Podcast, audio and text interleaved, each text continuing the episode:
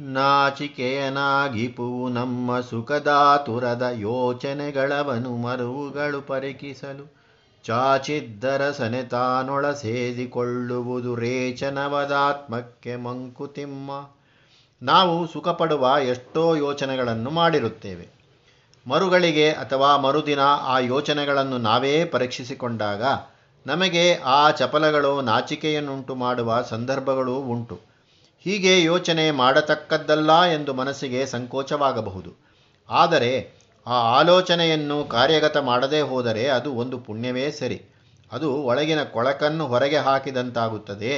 ಅದು ಆತ್ಮಕ್ಕೆ ಶ್ರೇಯಸ್ಸನ್ನು ತರುವಂತಹದ್ದು ಸನ್ನಿಹಿತ ಮನುಜನಲಿ ದೈವ ಪಾಶವವೆರಡು ಪುಣ್ಯ ಪಾಪದ ಮಿಶ್ರವವನ ಸ್ವಭಾವ. ಕಣ್ಣೊಮ್ಮೆಯಾಗಸದ ಬೆಳಕಿನೊಡನಾಡುವುದು ಮಣ್ಣೊಳರುಳುವುದೊಮ್ಮೆ ಮಂಕುತಿಮ್ಮ. ಮನುಷ್ಯನೆಂದರೆ ದೈವಾಂಶ ಮತ್ತು ಪಶ್ವಂಶಗಳ ಮಿಶ್ರಣ. ಈ ಕಾರಣದಿಂದ ಅವನ ಸ್ವಭಾವದಲ್ಲಿ ಪುಣ್ಯ ಮಾಡುವ ಪ್ರವೃತ್ತಿಯು ಪಾಪ ಮಾಡುವ ಪ್ರವೃತ್ತಿಯೂ ಸೇರಿಕೊಂಡಿರುತ್ತವೆ. ದೈವಾಂಶ ಪ್ರಬಲವಾಗಿರಲು ಉತ್ತಮ ಗತಿಯ ಕಡೆ, ಬೆಳಕಿನ ಕಡೆ, ಪುಣ್ಯದ ಕಡೆ ಅವನ ಮನಸ್ಸು ಅವನ ದೃಷ್ಟಿ ಹೋಗುತ್ತದೆ. ಪಶ್ವಂಶ ಹೆಚ್ಚಾಗಿರಲು ಅವನು ಮಣ್ಣೊಳಗೆ ಉರುಳುತ್ತಾನೆ, ಅಂದರೆ ಅಧೋಗತಿಗೆ ಇಳಿಯುತ್ತಾನೆ. ನರರ ಸ್ವಭಾವ ವಕ್ರಗಳನೆನಿಸುವುದೇಕೆ ಗಿರಿಕಣಿವೆಗಳ ಗಣಿಸಿ ರೋಷಗೊಳ್ಳುವೆಯೇಂ? ಸುರೆಗರಳ ಸುದೆಗಳ್ ಅಬ್ದಿಯಲಿ ಸೋದರರಲ್ತೆ ಅರಿತೊಗ್ಗು ಸಾಜಕ್ಕೆ ಮಂಕುತಿಮ್ಮ. ಮನುಷ್ಯರ ಸ್ವಭಾವದಲ್ಲಿ ನೇರವಾದ ನಡವಳಿಕೆ ಇರುತ್ತದೆ, ವಕ್ರಗತಿಯೂ ಇರುತ್ತದೆ. ಇದು ಮನುಷ್ಯರಲ್ಲಿ ಸ್ವಭಾವ ಸಿದ್ಧವಾದದ್ದು ಎಂದು ಏಕೆ ತಿಳಿಯಬಾರದು? ಈ ವಿಷಮತೆಯನ್ನು ಕಂಡು ಉದ್ವಿಗ್ನರಾಗುವುದು ಏಕೆ? ಹಿಮಾಲಯದ ಪ್ರಾಂತದಲ್ಲಿ ಎತ್ತರದ ಗಿರಿಶೃಂಗಗಳು, ಕಣಿವೆಗಳೂ ಇರುವುದನ್ನು ಕಂಡು ಹೇಗೆ ರೋಷಗೊಳ್ಳುವುದಿಲ್ಲವೋ ಹಾಗೆ ಮನುಷ್ಯ ಸ್ವಭಾವವನ್ನು ಕಂಡು ರೋಷಗೊಳ್ಳಬೇಕಾಗಿಲ್ಲ. ಸಮುದ್ರ ಮಥನ ಕಾಲದಲ್ಲಿ ಅಮೃತವೂ, ಸುರೆಯೂ ಎಲ್ಲವೂ ಅಲ್ಲಿಂದಲೇ ಬಂದದ್ದಲ್ಲವೇ? ಹಾಗೆಯೇ ಅದರಿಂದ ನರರ ಸ್ವಭಾವದಲ್ಲಿರುವ ರುಜುವಕ್ರಗಳ ಸಹಜವಾಗಿ ಬಂದವು ಎಂದು ತಿಳಿದು ಅದಕ್ಕೆ ನಮ್ಮನ್ನು ಒಗ್ಗಿಸಿಕೊಳ್ಳಬೇಕು, ರೂಢಿಸಿಕೊಳ್ಳಬೇಕು. ರಾಮ ನಿರ್ದಂದು ರಾವಣನೊಬ್ಬ ನಿರ್ಧನಲ ಭೀಮ ನಿರ್ದಂದು ದುಶ್ಯಾಸನನದೋರ್ವನ್. ಈ ಮಹಿಯೊಳು ನ್ಯಾಯಕಾರಿ ಇಲ್ಲುದುದೆಂದು ರಾಮಭಟನಾಗು ನಿಮ್ಮಂಕುತಿಮ್ಮ. ಧರ್ಮಾತ್ಮನಾದ ರಾಮನು ಇದ್ದ ಕಾಲದಲ್ಲೂ ರಾವಣನು ಇದ್ದನಲ್ಲವೇ? ಭೀಮನು ಇದ್ದ ಕಾಲದಲ್ಲಿ ದುಶ್ಯಾಸನನೂ ಇದ್ದನು. ಈ ಪ್ರಪಂಚದಲ್ಲಿ ಅನ್ಯಾಯವನ್ನು ಮಾಡದೇ ಇದ್ದವನು ಇಲ್ಲದ ಕಾಲ ಯಾವುದು?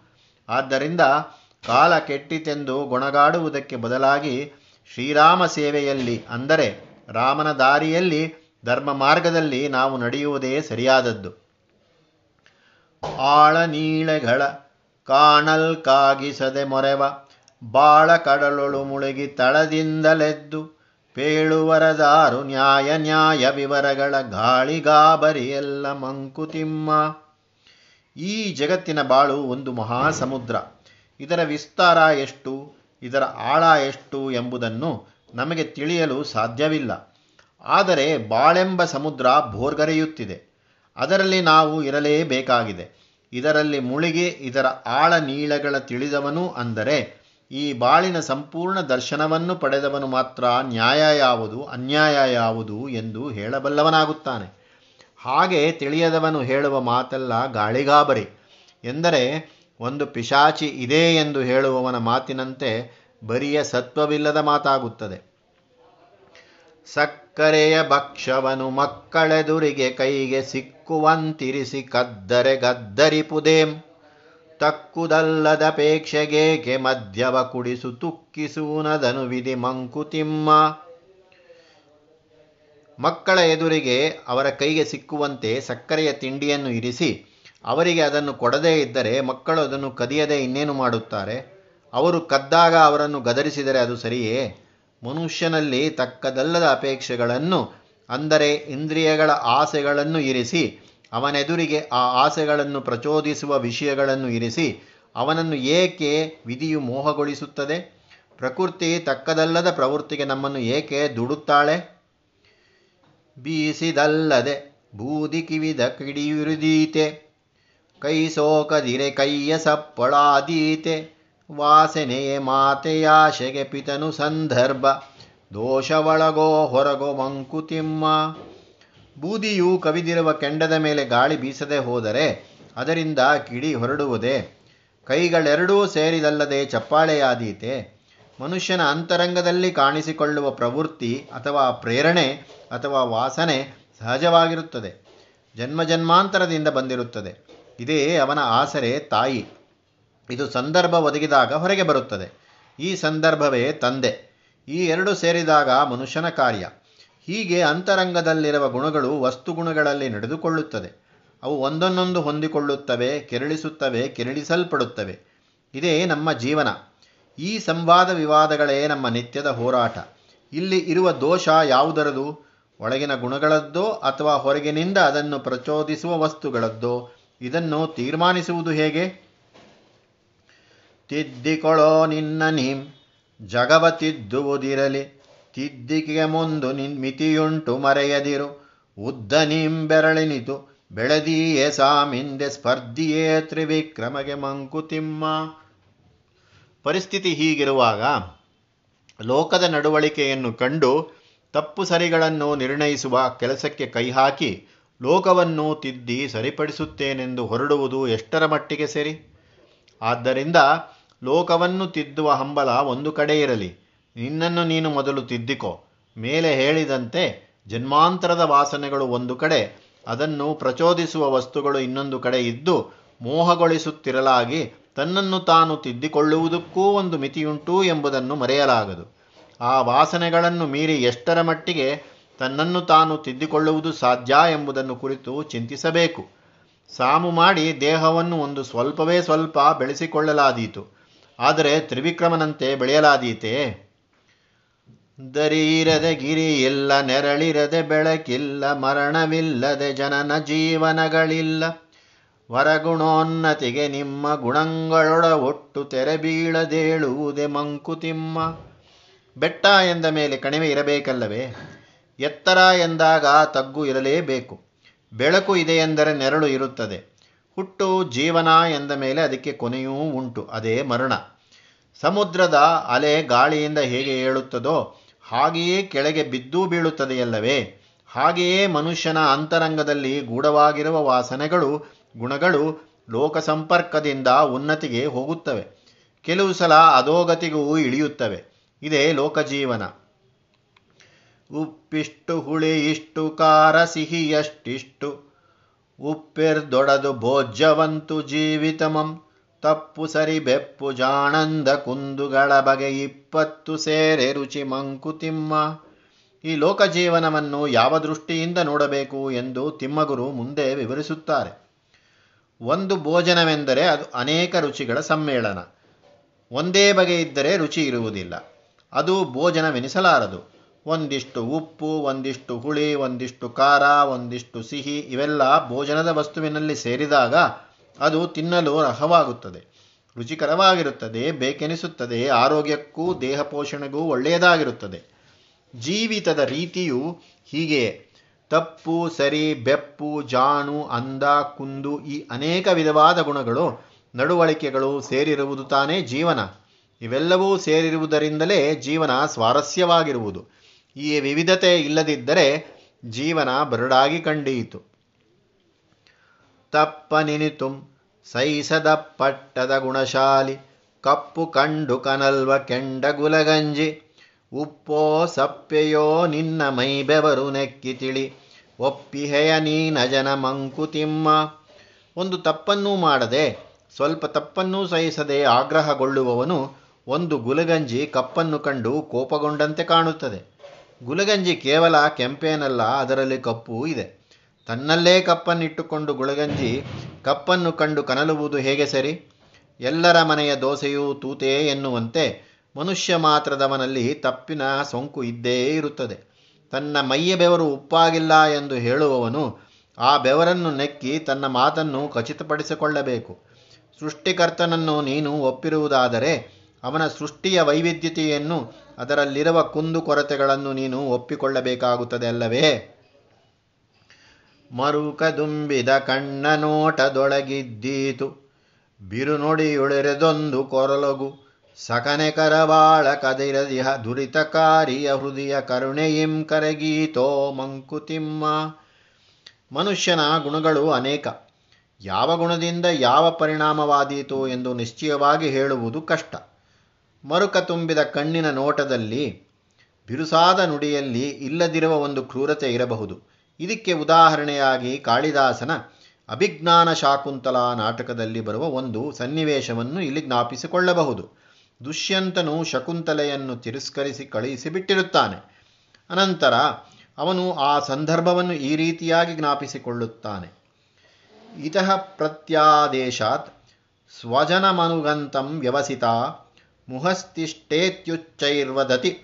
ಗುರುಶಿಷ್ಯೇ ಗುರುಸಮೇ ಪುನರ್ದೃಷ್ಟಿಂ ಬಾಷ್ಪಪ್ರಸರ ಕುಲುಷಾಮರ್ಪಿತವತಿ. ಮಯಿ ಕ್ರೂರೇ ಸವಿಷಮಿವ. ವಿಷಮಿವ ಶಲ್ಯಂ ದಹತಿ ಮಾಂ. ನನ್ನಿಂದ ತಿರಸ್ಕೃತಿಯಾದ ಶಕುಂತಲೆ ತನ್ನನ್ನು ಕರೆದುಕೊಂಡು ಬಂದ ಗುರುಶಿಷ್ಯರನ್ನು ಅನುಸರಿಸಿ ಆಶ್ರಮಕ್ಕೆ ಹೊರಡಲು ಅನುವಾದಳು. ಆಗ ಆ ಗುರುಶಿಷ್ಯನು ನಿಲ್ಲು ಎಂದು ಕೋಪದಿಂದ ಗರ್ಜಿಸಿದನು.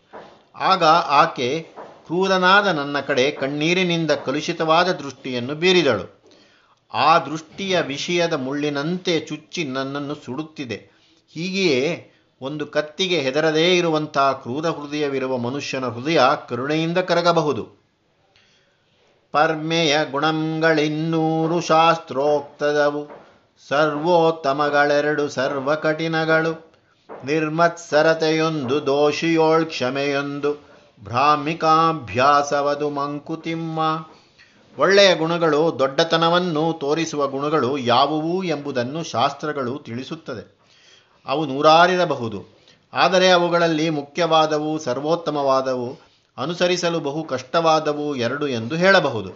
ಮೊದಲನೆಯದು ನಿರ್ಮತ್ಸರತೆ, ಇನ್ನೊಂದು ದೋಷಿಯಲ್ಲಿ ಕ್ಷಮೆ.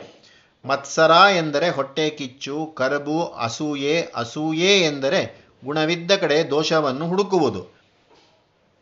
ಶೇಕ್ಸ್ಪಿಯರ್ ಮಹಾಕವಿಯ ಒಥೆಲೋ ಎಂಬ ನಾಟಕದಲ್ಲಿ ಇಯಾಗೋ ಎಂಬುವನು ಒಥೆಲೋ ಸೇನಾಧಿಪತಿಯನ್ನು ಕುರಿತು ಅಸೂಯೆ ಪಟ್ಟು ಅವನಲ್ಲಿ ಸಂದೇಹದ ಬೀಜವನ್ನು ಬಿತ್ತಿ ಅವನ ಜೀವಿತವನ್ನೇ ಹಾಳು ಮಾಡುತ್ತಾನೆ.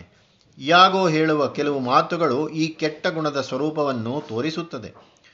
Though I perchance am vicious in my guess as I confess it is my nature's plague to spy into abuses and oft my jealousy shapes faults that are not that your wisdom.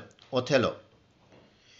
ಈ ಗುಣ ಕಾಮಕ್ರೋಧಾದಿಗಳಿಗಿಂತ ತುಂಬ ಅಪಾಯಕಾರಿಯಾದ ಗುಣ ಇದು ತನ್ನನ್ನು ತಾನು ಸುಟ್ಟುಕೊಳ್ಳುವುದಲ್ಲದೆ ಇತರರನ್ನೂ ಸುಟ್ಟು ಹಾಕುತ್ತದೆ ಇನ್ನೊಂದು ದೋಷಿಯಲ್ಲಿ ಕ್ಷಮೆ ಇದಕ್ಕೆ ದೊಡ್ಡ ಉದಾಹರಣೆಯಾಗಿ ಡಿ ವಿ ಜಿಯವರು ಶ್ರೀರಾಮಚಂದ್ರನನ್ನು ತೋರಿಸಿದ್ದಾರೆ. ದೋಷಿಯ ದೋಷವ ಕೊಂದವ, ಶೇಷಕ್ಕೆ ಮಂಗಳವನಸೆಗುವ ಕಾರುಣಿಕಂ. ಕಕಾಸುರನ ವೃತ್ತಾಂತದಲ್ಲೂ ಇದು ವ್ಯಕ್ತವಾಗುತ್ತದೆ. ಹಿಂದೆಯೇ ನೋಡಿದಂತೆ ಸೀತಾದೇವಿಯೂ ನುಡಿದ, ನಾ ಕಶ್ಚಿನ್ನಾಪರಾಧ್ಯತಿ ಎಂಬ ಮಾತುಗಳು ಆಕೆ ಎಂಥ ಕ್ಷಮಾಮೂರ್ತಿ ಎಂಬುದನ್ನು ತೋರಿಸುತ್ತದೆ. ಶೇಕ್ಸ್ಪಿಯರ್ ಮಹಾಕವಿಯ ಹ್ಯಾಮ್ಲೆಟ್ ನಾಟಕದಲ್ಲಿ ಹ್ಯಾಮ್ಲೆಟನ್ನು ಈ ಮಾತುಗಳನ್ನು ಆಡುತ್ತಾನೆ I use every man after his desert and who shall escape whipping ಎಲ್ಲರನ್ನೂ ಅವರವರಿಗೆ ತಕ್ಕಂತೆ ನಡೆಸಿಕೊಳ್ಳುವುದಾದರೆ ಯಾರಿಗೆ ತಾನೇ ಚಡಿಯೇಟು ತಪ್ಪೀತು?